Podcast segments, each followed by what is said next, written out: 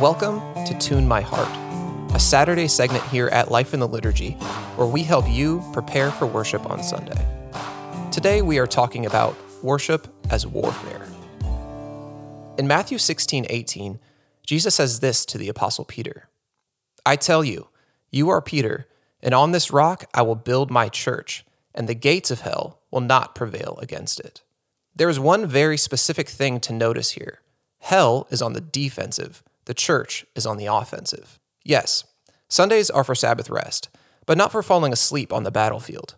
Yes, God intends to fill your cup on Sundays with His grace, but that fill is more like the long distance runner who gets the Gatorade barrel dumped on them at the end of a hard fought race. Worship is not a passive event or a spectator sport. There's no campers hanging out in the high perch of Battle Creek while your buddies are getting blasted down below by rocket launchers. Shout out to my Halo 1 fans. J.C. Ryle put it this way quote, Necessity is laid upon us. We must fight. There are no promises in the Lord Jesus Christ's epistles to the seven churches except to those who overcome. Where there is grace, there will be conflict. The believer is a soldier. There is no holiness without warfare. Saved souls will always be found to have fought a fight. End quote. So, who are we fighting against? Our enemy Satan and his host of demons and devils. As Paul said in Ephesians, For we do not wrestle against flesh and blood, but against the rulers, against the authorities, against the cosmic powers over this present darkness, against the spiritual forces of evil in the heavenly places. In other words, there's a lot more going on than just a bad night of sleep on Saturday or fussy and disobedient kids on Sunday morning.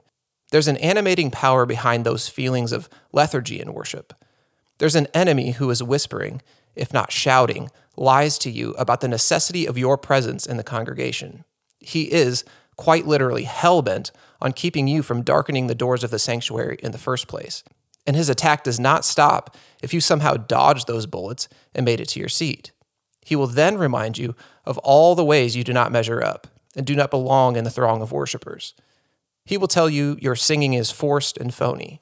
He will be sure to annoy you with every crying baby and every squirming mid sermon bathroom goer who breaks your attention.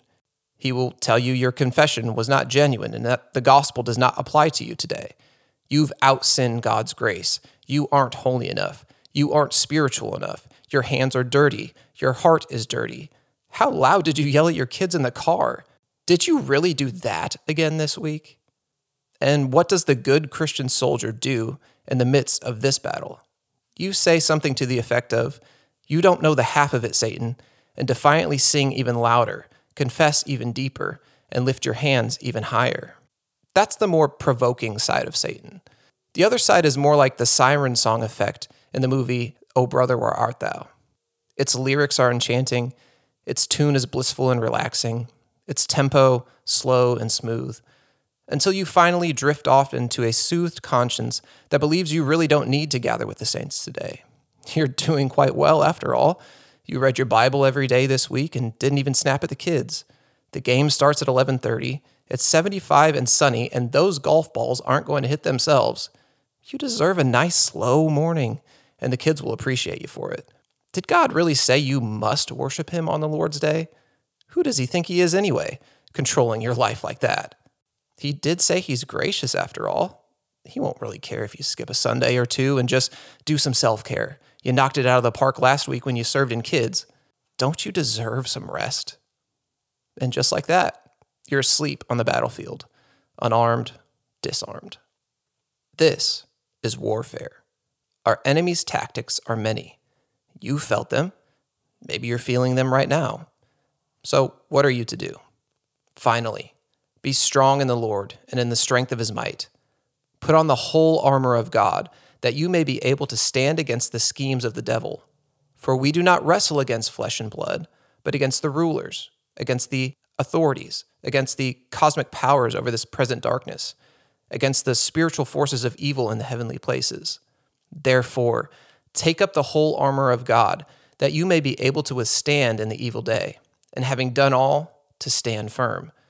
Stand therefore, having fastened on the belt of truth, and having put on the breastplate of righteousness, and as shoes for your feet, having put on the readiness given by the gospel of peace. In all circumstances, take up the shield of faith, with which you can extinguish all the flaming darts of the evil one, and take the helmet of salvation and the sword of the Spirit, which is the word of God, praying at all times in the Spirit, with all prayer and supplication.